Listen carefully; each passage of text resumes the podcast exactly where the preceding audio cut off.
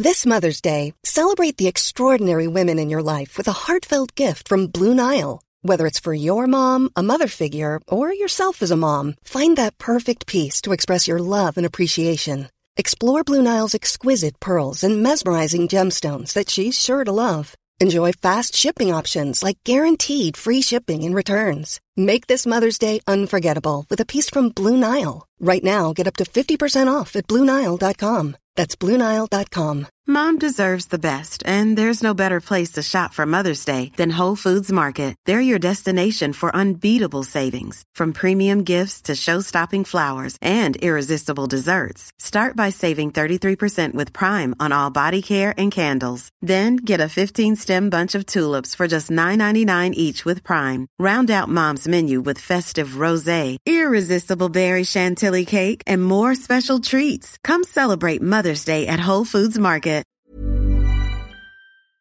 Hi, I'm John McEnroe. I'm Bjorn Borg. This is Martina Navratilova. I'm Mats Wilander. I'm Stan Wawrinka. I'm Lleyton Hewitt. I'm Andy Murray. And you're listening to the Tennis Podcast.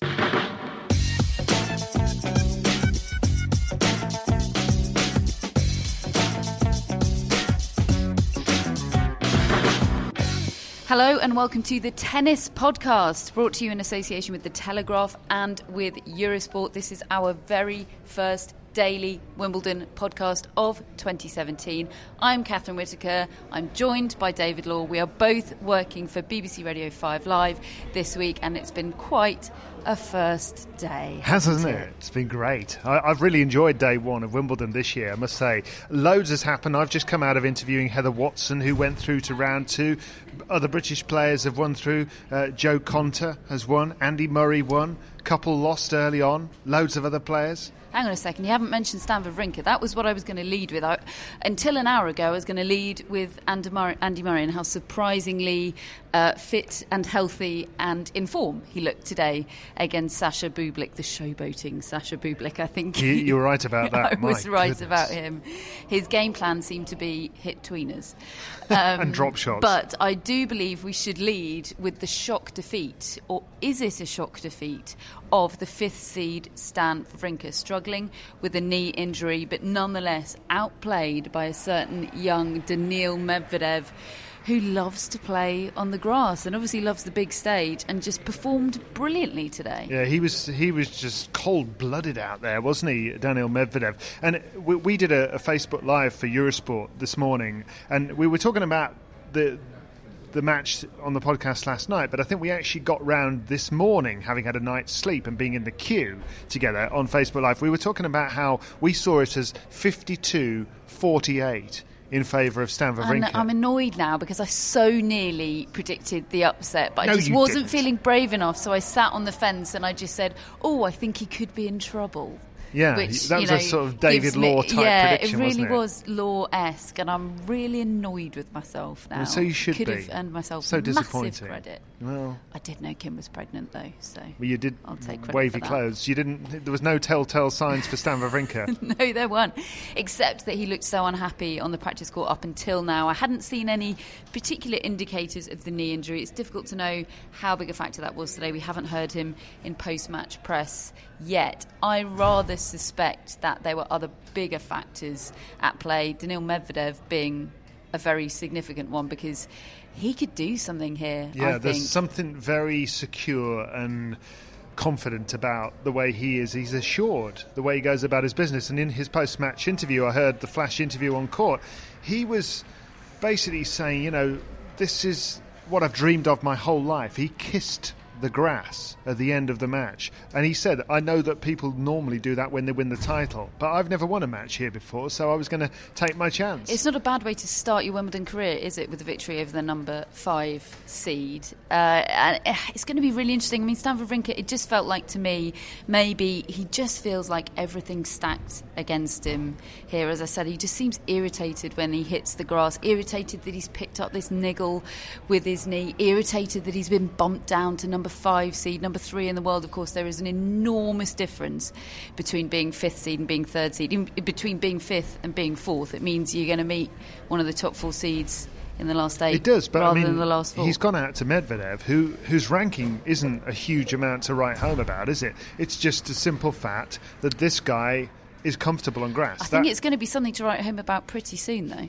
Yeah. Well, uh, wasn't it? It was you who told me that it hits his favourite service, Medvedev, and is, he, is he the only Russian player who surf- says I that think grass he is. his I've been racking my brains today. I do think it is, and he loves to play chess. That's what Vassos Alexander kept telling us Oh, during his commentary today. reeled off some fantastic little facts. A lot of those Live, came from me, you know. It was Gigi and I who spent a lot of time with Daniil Medvedev Did you at reveal one Queens a couple of weeks ago and consider ourselves Daniil Medvedev Oh yeah, we have the exclusive interview, don't we? So do go back and listen to the Queen's uh, tennis podcast if you would like to listen to a, an exclusive interview that Catherine and Gigi did with Daniel Medvedev, who's a very charming guy. Actually, He is, seems yeah. to come across. that. Thoughtful, interesting, smart. Think, says he's got angina. composed. He does have angina, which, Which- is extraordinary. That's a pretty crippling illness. I mean, look, I- don't know enough about it to start talking about how it may or may not affect him tennis-wise. It didn't seem to today, but that that has to be uh, one of the most significant chronic illnesses that a current player is dealing with. Obviously, we have Venus Williams, who we'll talk about a little bit later, dealing with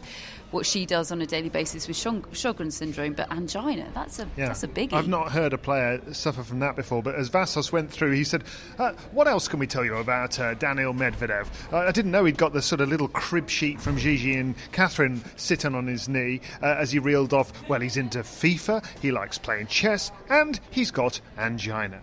And, and the, the rest of us in the, in the studio were just like, Did I hear that It was a real mixed bag of facts, wasn't it? Yeah. real mixed Anyway, bag. that's Daniil Medvedev. He's, That's how Daniil tall is he? Six five ish. Tall, he's tall. Yeah, not tall to me. Uh, and Stan Wawrinka is out. So, Yeah. uh, should we talk about Andy Murray, who also faced a hashtag Next Gen star today, who had a rather different attitude, should we say, to his moment in the sun? Goran. Ivanisevic It was was not about winning, was it? It of, uh, wasn't of- about winning. his his drop shot execution and liberally sprinkled number of them. I mean, goodness me, we must have been up to double finger, f- figures in the first couple of games. Which, in principle, as a tactic against an Andy Murray who, as Pat Cash pointed out in your commentary, limped to the baseline to serve in the first game. He really did. As soon as the rallies got going, the limping stopped, but he was limping around the court. Um, against a guy that is limping all over the place and, and has the hip saga going on going into the match, a drop shot is not a bad tactic. You just got to do it more smartly and execute it better. You can't just spray drop shots on every. You, you can't just alternate between drop shots and tweeners and expect to win a tennis match. No, you need a few more things in your arsenal than that. I just think he wasn't bothered about winning. I think he just thought this is it. It's all bonus. It's all about the experience. If the other bloke happens to fall over and retire, great. I'll play or another one of these matches. Hit 600 drop shot but winners. really, who cares? I'll treat it as a one night only performance. Yeah, no, he had a great time, clearly out there. But it, I was amused by Andy Murray afterwards because we were all watching, and in fact, Stan Wawrinka's just been called into the media room. We're standing Yes, we're right awaiting the influx.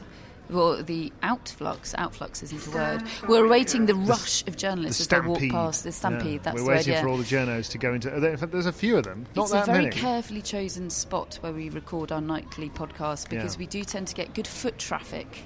That's right. And in fact, there are people walking past and winking to us as we uh, as we watch them go into their be Stan winking at you, Wawrinka David. They're not uh, winking at press conference. Well. Yeah, that's, it's definitely at me. Um, but yeah, basically, we stand outside the press room and wait for people to go into press conferences. But yeah, Andy Murray after the match, in his press conference, I, was quite amused. You know, we've all we've all watched so closely as this guy has limped around the practice courts. You spent five days doing it, didn't you?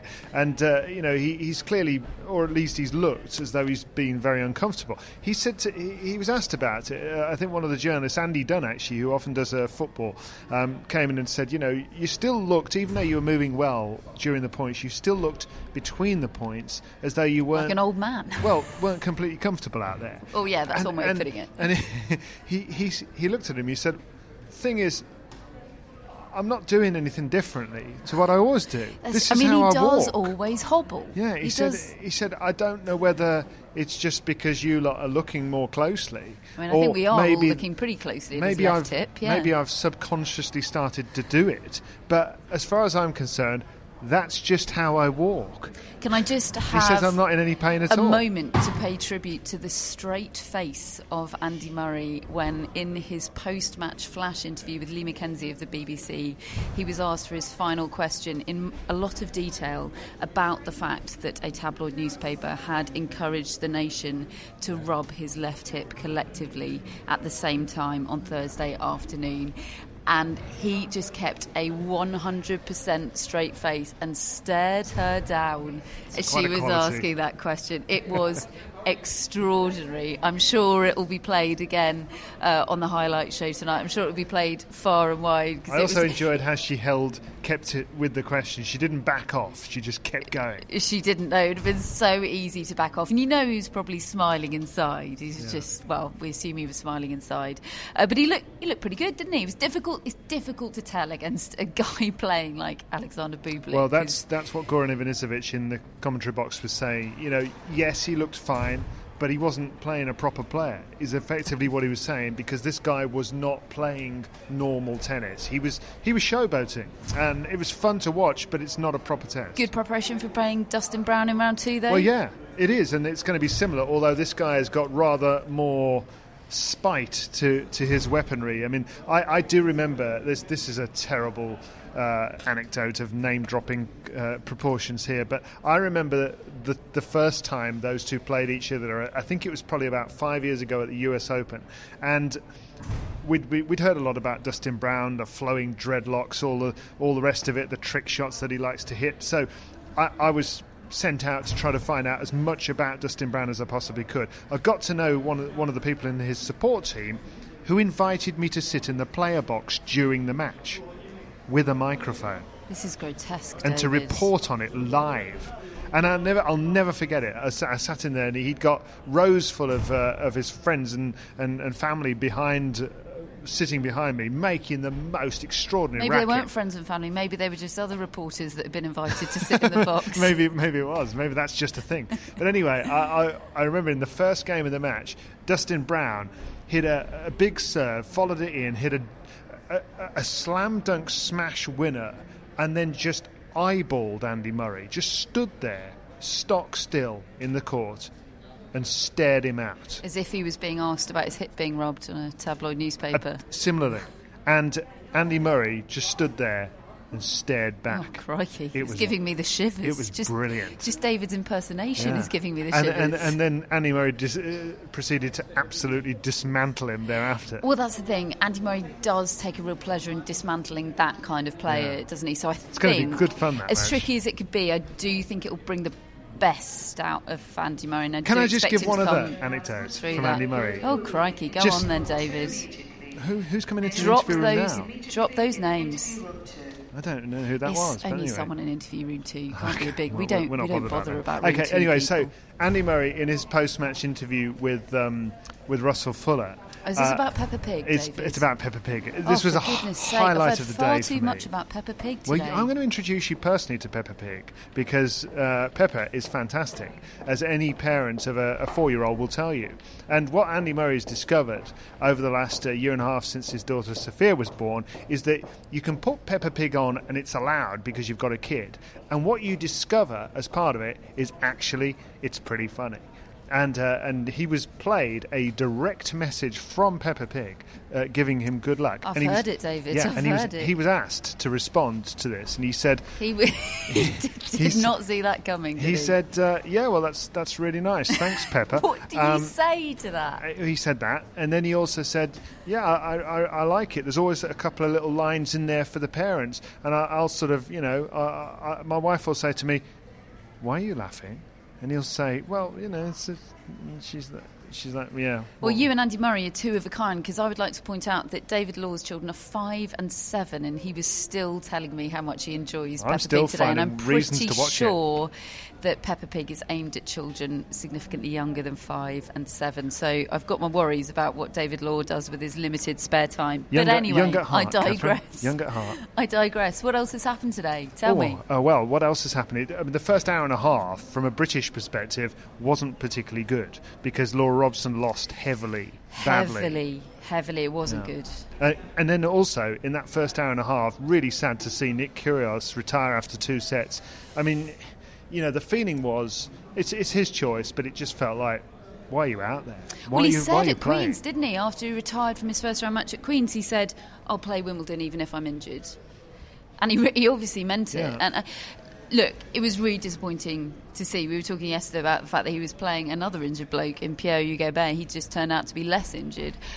The only thing I was pleased to see was just how gutted Nick Kyrgios looked to have to retire Yeah. in the first round It's sad, of isn't it? Wimbledon. It is it, it, it is sad, but I'm pleased that he finds it really sad as well. That's the only nugget of comfort that I can find from it. It's good news for Andy Murray because that's his gone from Well, that, actually, him gone from that and section. his section of the draw, um, someone was pointing out on the show. I think Jonathan yeah, Overend just now. Verdasco's gone. Yeah, all of these players have just disappeared from his section of the draw. Verdasco, who pushed him Yeah. to five the year he won Wimbledon. Suddenly. I mean, it was only about two and a half days ago that speculation was that Murray wouldn't step out onto centre court today to defend his title, and now everyone's got him in the semi-finals, well, I us have. included. Yeah, Um, I got my so predictions in with with 15 shows minutes to how go. Bizarre and pointless um, talking about tennis for a living can be. But let's press on anyway. Yeah, I mean, don't turn the podcast off just because we're talking about Don't tennis. And frankly, we've just told you it's a waste of time. Yeah, just a quick word on Laura Robson. Really bizarre one because she said how much afterwards she was looking forward to sort of getting away from here and getting onto the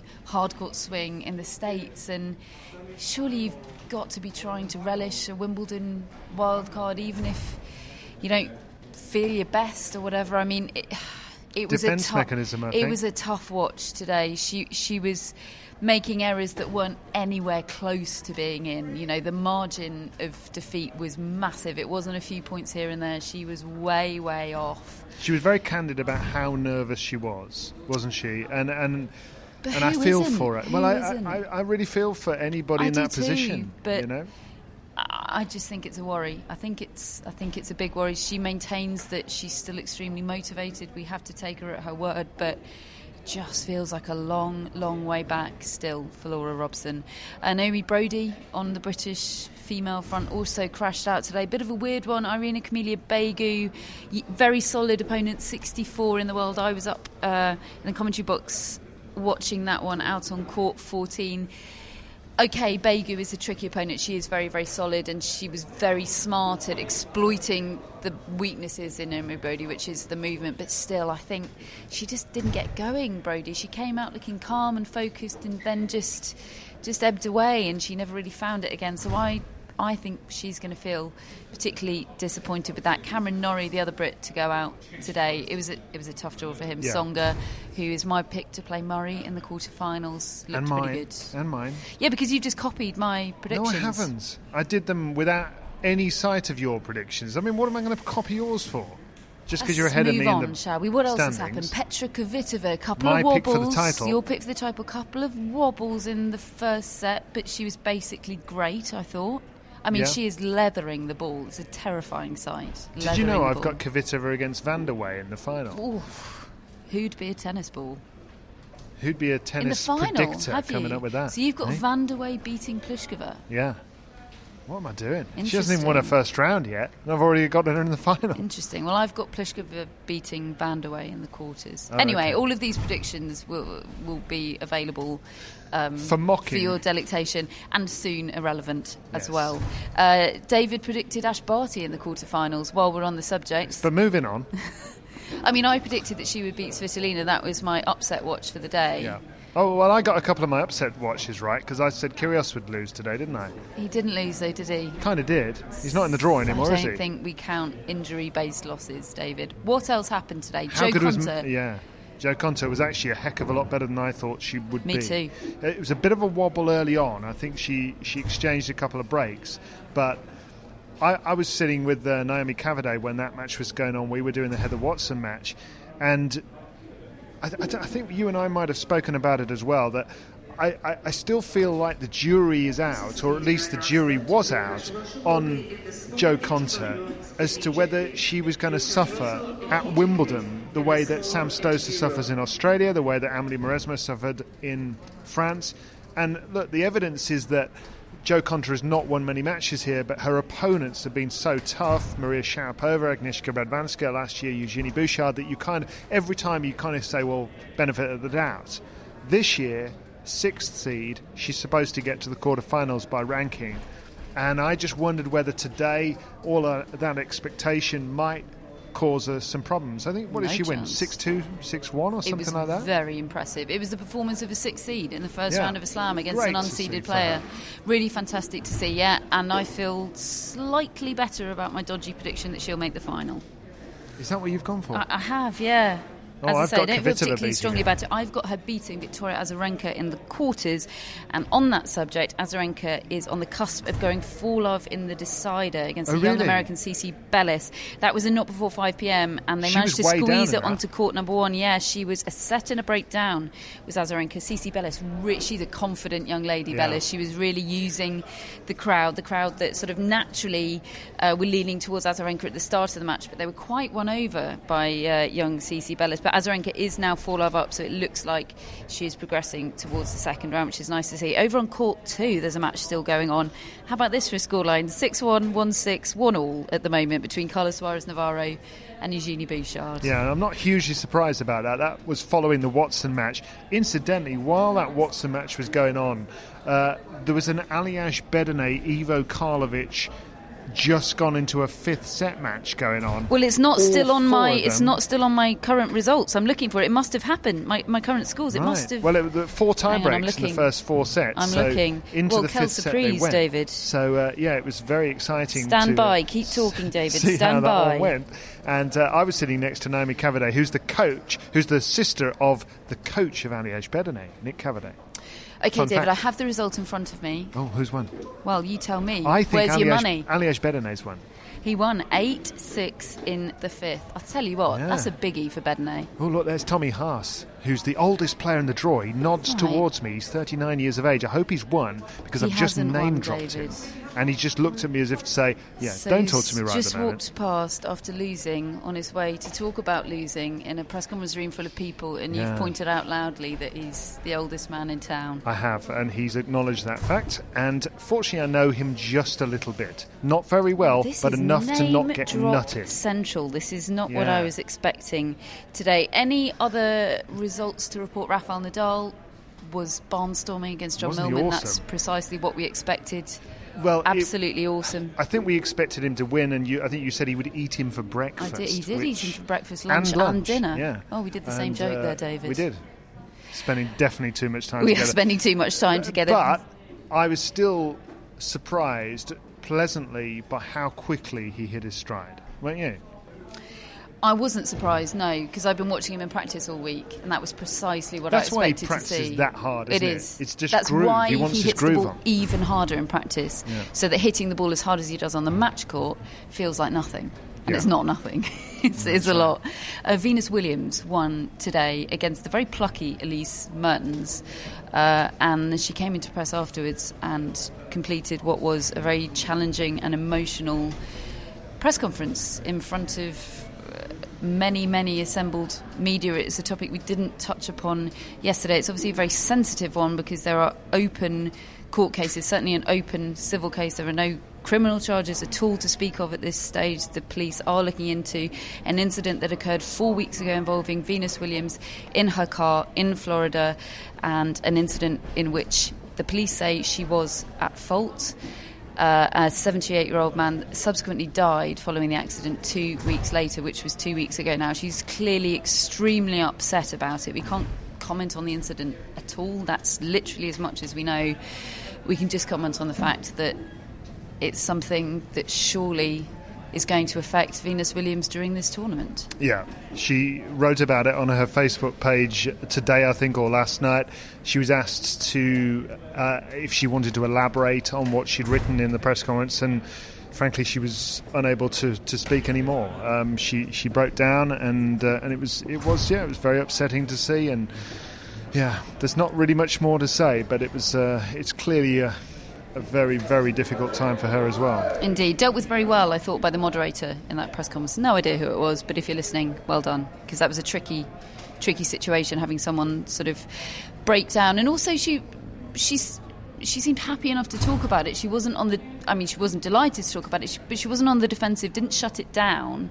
It wasn't like you know, oh no no, don't don't ask me about that. She wasn't defensive. She just was too upset really to, to give anybody anything. So it'd be interesting to see how she progresses. She was many people's pick, maybe not necessarily for the title, but to go deep here. Uh, we're going to have a little look at the order of play for tomorrow, but first I'm just going to wrap up a couple of other results because I feel like I should mention the fact that Marin Cilic won today because David Laws picked him to reach the final here. Yeah, I have, yeah, and I do realise that that means that in seeding terms, he would have to knock off first Andy Murray in the quarterfinals and then Rafael Nadal in Which the semis. I find laughable, but well, not laughable. I mean, he's playing great. Right. I find the Nadal one laughable. How so? Well, we both saw Nadal today. Did you see Marin Cilic destroy Philip saw some of it. Yeah. Well, hasn't happened yet, has it? None of it's happened yet. Don't No. know why we bother with these predictions. Uh, Simona Halep won today. Uh, what else have we got? We mentioned Heather Watson, Svitolina. We've mentioned Bedene. Madison Keys looked great today. Really pleased to see that. Kei Nishikori won. Cibulkova won. Uh, uh, what's his name? Denis Shapovalov. He lost out on court number seven this morning. You were out there a bit, weren't you? I was out there. He won over so many fans. He lost to Jerzy Janowicz in four sets. He just couldn't cope with the serve of six foot eight inch Jerzy Janowicz. Didn't they have a bit of a row? Sort of. It was a very good natured row. On paper, it looked like a row. The transcript of the row was reported on Twitter, which was. Um, Shapovalov querying a call saying it was a foot out, Jerzy Janowicz going, it was out, it, it was in, mate, so shut up. And uh, then Shapovalov going, I've heard enough from you, dude. but it was quite, it was said like with a slight, it was also with a slight smirk. I mean, with, with all due respect to Denis, who we love dearly here on the Tennis Podcast after his charming uh, uh, days at Queen's Club, don't mess with Jerzy He's six foot Crikey, eight. no. I mean, and he, when he gets a look in his eye, it is terrifying. I was sat crouching in front of his sort of sometime coach, Gunter Bresnik, which is a bit of an awkward one actually, because Bresnik works a little bit with both Shapovalov and or Shapovalov. I know I have to say Shapovalov. I just love the way Shapovalov rolls off my tongue. It's not up to you. I know. Catherine. I know. Anyway, Shapovalov. Uh, works with both Shapovalov and Jerzy Janowicz in the off season when he has some spare time not coaching Dominic Thiem, but he seemed very much to be cheering on Janowicz today. I felt a bit sorry for poor old Denis. But anyway, Janowicz was looking very much in my direction because Gunter Bresnik, whose foot I actually sat on midway through that match, was sat just behind me, uh, and it was it was like I was being stared down by Damien from The Omen. It was Because terrifying. of, because of sitting on the foot, or no, no, by Jerzy Janowicz, just his just his stare, whether positive or negative. how did you get out of the foot issue? I, I apologised um, graciously And that went all right. and ran away. okay. if in doubt, if in doubt, indeed. How would you like to look five years younger? In a clinical study, people that had volume added with Juvederm Voluma XC in the cheeks perceived themselves as looking five years younger at six months after treatment. Look younger, feel like you. Add volume for lift and contour in the cheeks with Juvederm Voluma XC. Reverse signs of aging by adding volume to smooth laugh lines with Juvederm Vollure XC. For important safety information and to find a licensed specialist, visit juvederm.com. That's J U V E D E R M.com. Not for people with severe allergic reactions, allergies to lidocaine, or the proteins used in Juvederm. Common side effects include injection site redness, swelling, pain, tenderness, firmness, lumps, bumps, bruising, discoloration, or itching. There's a risk of unintentional injection into a blood vessel, which can cause vision abnormalities, blindness, stroke, temporary scabs, or scarring. Talk to a licensed specialist to find out if it's right for you. This Mother's Day, celebrate the extraordinary women in your life with a heartfelt gift from Blue Nile. Whether it's for your mom, a mother figure, or yourself as a mom, find that perfect piece to express your love and appreciation. Explore Blue Nile's exquisite pearls and mesmerizing gemstones that she's sure to love. Enjoy fast shipping options like guaranteed free shipping and returns. Make this Mother's Day unforgettable with a piece from Blue Nile. Right now, get up to 50% off at BlueNile.com. That's BlueNile.com. Hello, Tennis Podcast listeners. David here. Now, you might know that I love a bit of cooking, and I think I'm quite good at it. But if I'm honest, even I get fed up trying to work out what to do every night. That's where Home Chef comes in. Being able to put together a delicious meal without the long prep and the cook times, well, that's pretty cool. Home Chef provides fresh ingredients and chef designed recipes conveniently delivered to your doorstep to simplify your cooking experience. They have over 30 options a week and serve a variety of dietary needs, so you don't have to worry about what to make ahead of time. Not only is it convenient, but it's economical too. Home Chef customers save an average of $86 per month on groceries. Now, for a limited time, Home Chef is offering Tennis Podcast listeners 18 free meals plus free dessert for life, and of course, free shipping on your very first box. Go to homechef.com slash tennis. That's homechef.com slash tennis for 18 free meals and free dessert for life. You heard it right. Now then, we are a tennis podcast brought to you in association with The Telegraph and with Eurosport. And The Telegraph uh, has got a rather intriguing thing going on at Wimbledon this year. They've teamed up with IBM and they have enlisted the help of an artificial intelligence platform. I've not had to speak about one of those before, David, so I'm going to take this slowly. They've enlisted the help of IBM Watson, which is an artificial intelligence platform, I'll say it again just for effect, um, which has analysed a quite spectacular quantity of data from this year's Wimbledon. It'll be analysing it as it goes along, and it's gone back through all sorts of archives, analysing. There's something like sort of 300,000 data points or something. I don't know what a data point is, so I'm just going to leave that hanging in the air. But it's analysed a lot of data points on various different subjects pertinent to a tennis match, such as passion, for example, and that's the one that we're going to talk about today. How big a factor, how quantifiable passion is in a tennis match and how big an impact it has on a tennis match's result. If you want to see how various Telegraph journalists have interpreted IBM Watson's data, you can head to the Telegraph website. Jamie Murray has also had his say. He's doing several columns throughout the week based on whatever IBM Watson is throwing up. I think passion's a really difficult one, David, because it unquestionably does have an impact on a tennis match, on an individual player. But A, it's completely unquantifiable, and B, it's not always visible or palpable, is it? No, but, and, and what I lo- love about it is it it can show itself in so many different ways. You could get somebody who has just an incredible period of a match where they feel infused, where the adrenaline is flowing, and you can see the passion that they have for the game. But that may be just a temporary thing. I always think back to, to when I was a kid watching Jimmy Connors and how outwardly he would show his emotion, how you didn't need to question how much passion he got for the game because his fist was pumping every five minutes, you know. And and John McEnroe has always said, I don't know any player that's ever tried as hard as Jimmy Connors. But then you look at a guy like Bjorn Borg, and you don't see a flicker of emotion outwardly.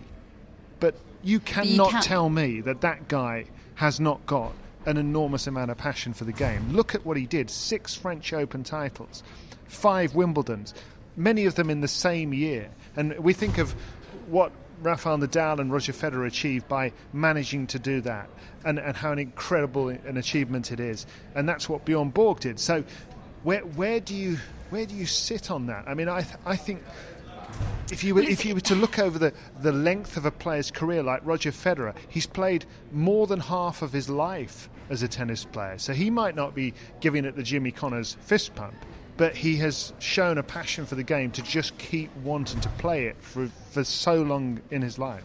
Well, and also, Roger Federer is a particularly interesting example because showing outward passion can be very helpful to some players. John McEnroe, a good example of that. He now admits in his retirement that he used to sort of look for something to get angry about in order to fire himself up in a match, whereas some players it works very negatively for. And Roger Federer, in his junior days, was an example of that. Was I'm giving you an opportunity here to name drop Roger Federer, David. Enjoy it. Uh, Roger Federer was a great example of that, wasn't he? In his junior days, Yeah, because in his, his racket young was career, flying all over the place. He was extremely demonstrative, but it was counterproductive for him. So he's taught himself not to be less passionate or to care less, not by any means, but just to show it less on the court. Yeah, no, you're, you're quite right. He has gone through a complete change in his manner on the court, and, and it has gone in different varieties. Because for a while, he said after he was throwing all the rackets that he went too within himself, and then he's found the balance that has led to, well, in conjunction with extraordinary talent and commitment, 70, what is it, 18 Grand Slam titles now that Roger Federer has won. But the hashtag is what makes great. What makes a great tennis player? And passion is obviously a key part of that because if you don't have it, you're not going to play the sport. But because it's it, such a demanding sport because it is such a demanding sport i mean the margins are tiny so you can't afford to fall down in any area and i think passion is one of those. Passion is also a word that can be expressed in many different ways isn't it? You could call it commitment. You could call it drive and motivation. I think it's sort of a coverall term but however you want to look at it it undoubtedly has an impact on a match. I love that people are trying to quantify it and analyse it. It I'm not sure, go and have a look. I'm not sure we feel able to, David, but if you want to have a look at what IBM Watson is doing, you can head to ibm.com forward slash Wimbledon. If you want to have a look at what the Telegraph has to say about the data that IBM Watson is producing, go to the Telegraph website. And if you just want to hear us not particularly well uh, analyse some data not particularly well in our own uh, non-scientific way, then just keep listening to the tennis podcast. How about that? Great idea. And, and have your say on, on Twitter, hashtag what makes great. Tell us who you think's the most passionate tennis player you've ever seen in your I, life. do you know what? I I- there's not going to be any that. I, I feel like that's stirring a big old pot. I that's a pot stirring. recipe for arguments. isn't Brilliant. All the more reason. Who is the most passionate tennis player of all time? How about Rafael Nadal? I mean, come on, every single Well, point yeah. the guy's keyed in. But it, Anyway, But then it's not just about. but Yeah. Let Okay. Well, look, it- it's a great point of debate. We've got. we yeah. we it's it's a good way to raise debate, isn't it? isn't it? I think we better have a look at the order of play for tomorrow. now. The order of play for tomorrow is out. It starts off on centre court with Angelique Kerber. Of course, we've got no Serena Williams this year, so last year's finalist Angelique Kerber will kick things off on centre court. She is, of course, the world number one, so I Started it's to look fitting. a bit more like herself in Eastbourne. I feel like we've said that before this season, though, David, haven't we? Once or twice. I'm an optimist, Catherine Whitaker. Proof will be in the pudding. I don't expect her to be troubled by Irina Falconi, I have to say. But how far she'll go, I don't know. I, having said that, what am I talking about? I've got her in my quarter-final lineup, so That, just, that's happening. I'll just shut up. Um, I think I have as well. Followed onto the centre court by Novak Djokovic, who takes on Martin Klizan. Not a bad player, Klizan. Has had some good results. Spectacular player. He, he, he will just go for it. And I remember, I think he managed to. He certainly went a set up on Nadal a few years ago. Um, didn't end up winning, but didn't he play Andy Murray a few weeks ago as He well? He did at the French Open, and uh, it was pretty um, spicy. Spicy is how I'd put it. He's very uncompromising, Martin Klizan. I think in his head he thinks he's a top ten player in waiting, and he's frustrated with himself. Who was that You know- bloke he had a big row with at the French Open? Remember that? He also oh fell gosh, out with he somebody. did. It was a French bloke in the first round. Was it Matthias Borg? no, he, but it, was wasn't somebody. It was somebody. I remember him having a big old ding dong was with. it Laurent Lokoli? no, I'm just throwing out French names. just stop throwing out inaccurate names, Catherine. It Let's was just stick French, with what we know. It was a French wild card, and boy, did they have a bust up. Brilliant. So him against uh, Djokovic, is the second and they'll be match on. followed on to What do you centre think? court by I think Djokovic is winning. They'll be followed on to centre court by Dolgopolov and Federer. I love watching Dolgopolov. Me too. I can't say his name, but I love watching it. Dolgopolov, Dolgopolov. or is it Dolgopolov? It's Dogopolov, is Oh, what for goodness sake. I'm, I might have to commentate on that. For goodness sake. Oh, it'll be great. I hope you do. It'll be absolutely. It'll be a great match. Federer's going to win in three, but three very good, entertaining sets. Yeah, That's no, what I've I, got. I, I think you're right. Court number one, Milos Raonic, last year's finalist against Jan-Lennard Struff. I think that's a decent draw for him. Raonic, not in the greatest of form, lost early at Queen's, so very interesting. Karolina Pliskova, my pick for the title, against Evgenia Rodina. Dominic Thiem, Vasek Pospisil, upset alert. Oh yeah. Now that one could be, couldn't it? I've got upset alert on there. I just think Dominic Thiem both doesn't enjoy the grass and just in his head has it that I can't play on grass. I just think he thinks I don't fancy it. We're talking about a guy that lost to a player ranked almost 300 in the world, uh, one and two. Was it one and two or two and three? Two and three, I think. Two and three in Antalya last week. What he was doing in Antalya is anybody's guess. he Out did on meet court uh, number the two. Duchess of Cambridge today. He did, uh, did. Dominic? Apparently, a he was a of hit. Dominic Thiem and the Duchess of Cambridge was the top item on the Daily Mail homepage today. It was pointed out to me. I'm not a regular visitor of the Daily Mail homepage, but it was pointed out to me, and apparently Dominic Thiem was quite mortified by it. There were suggestions, just because they caught the Duchess at a particular moment, they framed it Smiling. smiling exactly. They ha- they captioned it as. Duchess of Cambridge uh, swoons in front of the uh, the handsome Dominic Thiem or something like that, and I think probably everyone involved is thoroughly mortified. Court number two, Del Potro Kokkinakis. That's one of my picks. I'm sad that one of them has to go, What do you mean it's one of your picks? just for a good match. Yeah, will be a good match, won't it? Well, hopefully will we if they're both fully fit. Uh, Radwanska Jankovic, Chardy Berdych. Who's winning Del Potro and Kokkinakis? I think you've got to go Del Del Potro, Potro, yeah, Del Just- Potro. Match tough. Match tough. Uh, Edmund Ward, the All Brit clashes on court number three. Muguruza is on court three, as is Zverev, who we both got in the quarterfinals against Federer David. Muguruza is playing a player I'm told hits the ball unbelievably hard. Alexandrova, or is it Alexandrova? Yeah, whatever you like. Catherine, you seem to be making up name rules as, as we go on, so, you know. Um, and yeah, that's probably. I mean, obviously, there's thousands of matches on tomorrow. I won't bore you with all of them because I'm sure everyone has access to the internet or the Wimbledon app. But those are my highlights.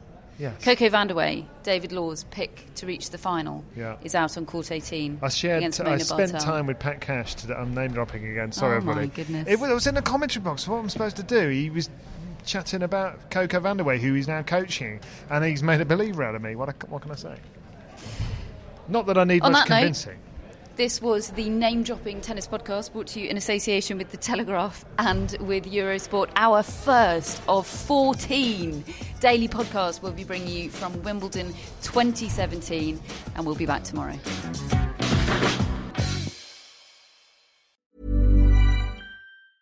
Normally, being a little extra can be a bit much, but when it comes to healthcare, it pays to be extra. And United Healthcare makes it easy with Health Protector Guard fixed indemnity insurance plans. Underwritten by Golden Rule Insurance Company, they supplement your primary plan, helping you manage out of pocket costs without the usual requirements and restrictions like deductibles and enrollment periods. So when it comes to covering your medical bills, you can feel good about being a little extra. Visit uh1.com to find the Health Protector Guard plan for you. Mom deserves the best, and there's no better place to shop for Mother's Day than Whole Foods Market. They're your destination for unbeatable savings, from premium gifts to show-stopping flowers and irresistible desserts. Start by saving 33% with Prime on all body care and candles. Then get a 15-stem bunch of tulips for just $9.99 each with Prime. Round out Mom's menu with festive rosé, irresistible berry chantilly cake, and more special treats. Come celebrate Mother's Day at Whole Foods Market.